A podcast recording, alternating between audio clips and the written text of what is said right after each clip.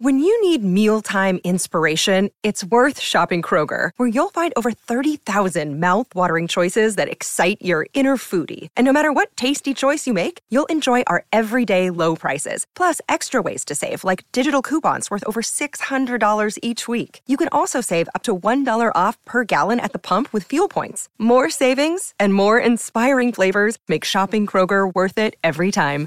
Kroger, fresh for everyone. Fuel restrictions apply.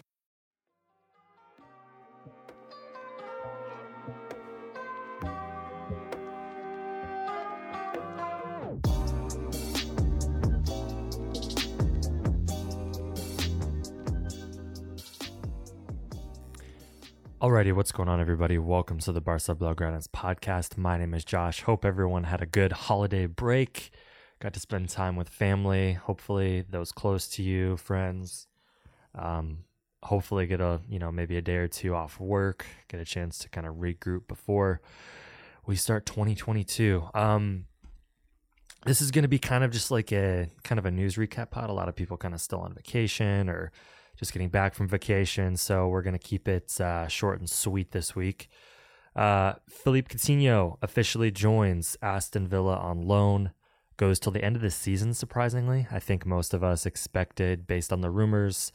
Uh, there were a report, I want to say like earlier today or even yesterday, that uh, there was a move that was very close and that it was going to be close to 18 months, uh, was a lot of what I saw.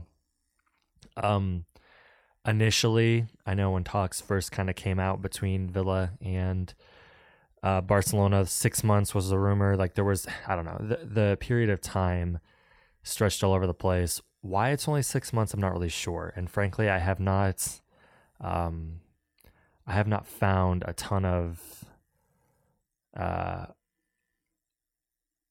it includes the option to make the transfer permanent. Okay. So again, this news just came out like within the last hour of me recording this. Um, so stuff's still trickling out. I'm not sure what those terms look like in terms of a permanent. I'm actually very interested in that. Let me see if there's anything new in the last like two minutes since I've made some notes. Um, any reports? Any reports? Any reports? I really, really option to buy. There's no. Yeah, I don't see anything I don't see anything about how much it's going to cost. Hopefully, that news has come out by the time the podcast is published, uh, because I'm very interested to see what those terms look like if Villa do want to buy him. I doubt it's cheap. Uh, at the same time, I'm not really sure why it's only six months. At 18 or 12 made more sense, like maybe till next January. I'm not really sure. Um, for Villa, like looking at the Premier League table, where do they sit right now? They currently sit 13th, so they are they're 12 points above the drop, which is pretty good. Good grief! I didn't realize Newcastle were in the bottom three right now with all their money. That's that's kind of funny. Um. Anyways, Philippe Coutinho, the era at Barcelona is theoretically over for now. Although, in six months, I wouldn't be shocked if he's back and Villa don't want to make the deal permanent, and he, we're just back where we are this next summer. Uh, I'm surprised that there's not an obligation to buy, is basically kind of where I'm at. Like, if it's six months, I'm surprised there's not some sort of like, yeah, I'm just surprised there's not an obligation to buy. It just makes sense for Barcelona because if he goes and lays an egg at Villa, uh, he's going to come back to Barcelona and no one is going to want a piece of him for any any significant sum of money. I, I think that's kind of where he's at now, but it's going to be even worse if uh, if he doesn't perform well at Villa. So we'll have to see how things go. Uh, he's of course playing with former teammate, playing for former teammate Steven Gerrard, and uh, all of this now means that Barcelona, Barcelona can register Ferran Torres. So there is an outside chance we'll see him against Granada on Saturday. Uh, there are reports that uh, Fati and Depay are both going to be passed as fits for the match on Saturday. Uh, Pedri as well, perhaps if he gets a negative COVID test and maybe Ferran Torres. Although, uh, like Jill mentioned uh, when she wrote this up, like there that would be that's a little optimistic. Um, although being able to register him with Coutinho going out is obviously important. I don't know if let's see if the medical for Coutinho has been done. It's subject to the player passing his medical and obtaining a work permit. So I'm assuming they can't register Ferran Torres till the work permit and medical are complete. But if they can, maybe we'll see him. Um, Barcelona drew Athletic Bilbao in the Copa del Rey last 16. That match is still TBD as far as I'm aware, um, although I'm assuming it's going to be in the next few weeks. Um, it's probably either going to take place, I think Renato said, between the 18th and the 20th. Yeah, it, between the 18th and the 20th. Other matches of note uh, Real Sociedad versus Atletico Madrid, uh, Elche versus Real Madrid, uh, and then uh, that's kind of there's not really that many interesting matches. Honestly, the Bilbao and Barcelona are, is honestly the most interesting. Um, Barcelona, of course, secured this last 16 spot with a. I guess I guess we could classify it as a difficult, gritty, hard fought win. Although, I I think in my notes I wrote uh, shows splunk but lack of class, or spunk not splunk, uh, spunk but lack of class like them having to dig deep to get a come from behind win just doesn't I mean, you know, the senior side really needed to really uh really come in and perform well in the second half. I mean, the first half was horrible. I mean, that was just like the first 45 minutes were subpar. They looked out of place. They didn't look like they had any sort of feel for the game.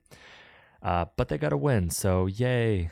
Um, I think what's important to remember, and I had to remind myself of this when I was preparing some show notes this morning, is that Barcelona right now are only one point outside of the top four in La Liga. Despite lackluster performances in the Copa del Rey, despite looking like just not a, frankly, not a top four team, uh, they are one point behind Atletico Madrid in La Liga. They are two points behind Betis for third place.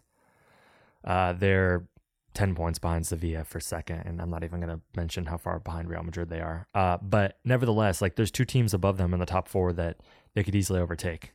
And um, their schedule, they play Atletico Madrid in a little less than a month on February 6th.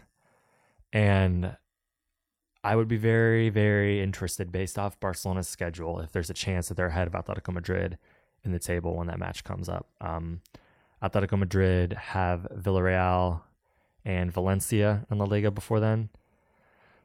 Um, and based off their form, I mean, my goodness, uh, anything could happen. So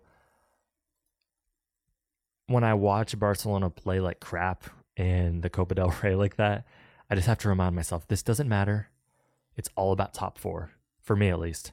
And um, the fact that they're only one point off after the type of season they've had thus far is incredibly encouraging. Uh, I don't know if encouraging is the right word. It's, I guess, a relief more than anything. Like, I'm not encouraged by what I see from Barcelona at all, but I'm relieved to know that uh, we might not miss out on Champions League football next year. In fact, I would say I would be more surprised than not at this point if they finish outside of the top four. Can't believe I'm saying that. Um, some transfer stuff just because why not? You know there's i don't really want to talk about the football on the pitch because it's not that exciting. Uh Morata, our good pal alvaro Morata, former atletico madrid real madrid. He did have a spell at real madrid right? I'm look crazy on that hang on i gotta make sure on this i feel like i'm crazy for a second but i feel like he was at real madrid i'm not insane right where is he yeah, he had a speller. Okay, of course. Yeah, he had the year. He had like okay. I'm not crazy. Um, the Atletico Madrid player who is on loan at Juventus uh, is apparently very interested in coming to Barcelona still, and the the holdup. And again, this is as of yesterday's reporting. I don't believe there's anything new today. Is that Juventus just aren't interested in selling him until they have sort of a replacement. Um, and he started for Juventus, or he was supposed to. I don't know if he did against Napoli. And I know that um, he's like, I'm very interested to see how he's going to respond if indeed he's just getting blocked by Juventus, as it seems like it's going to happen. Like, it doesn't seem like the deal's going to happen, although we'll see. Um, we'll see how much he gives up or how much Barcelona give up. It's going to be interesting. Nevertheless, like how he responds in those few games between now and the end of the month when the possibility concludes is going to be interesting. Um, Chelsea are reportedly interested in our old pal. Uh, I, that's just not going to happen. Um, that move is not going to happen at all. I, I don't really know. Every rumor is really going to pop up. Um, I don't really know why they would sell him like without a replacement lined up, especially given his age. Like even though his performances and he has moments of incompetence is a strong word, but he has moments where you're just not impressed with him or he lets you down. It would be insane to sell him without a direct replacement who's of equal youth. Uh, that would just be, it doesn't make any sense to me. Uh, nevertheless, it's not going to stop the rumors from popping up. It's not going to stop things from trickling out. And uh, that's just where we're at. Um, that's all I got. Going to keep it short. Everybody enjoy the match over the weekend. I'm pretty sure we have Real Madrid in a week. Let me let me confirm with the schedule real quick. But I believe that is supposed to happen. It is indeed one five days away in Supercopa.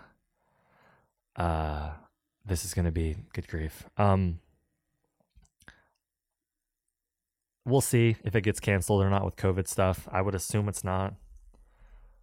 But, you know, I think the most interesting, not the most interesting, I can't get enough of the uh, enough of the Erling Haaland stuff. It, it's ridiculous, uh, but I think the the rumors of Barcelona and Real Madrid both wanting Haaland, and the fact that only one of them have money is uh is a little interesting to me. Um I think the prospect and maybe this is just I don't know if Madrid can actually financially handle um Mbappe and Haaland. I know Mbappe is going to come on a free, but like in terms of salary, I don't really know how that would work with Benzema and all that stuff.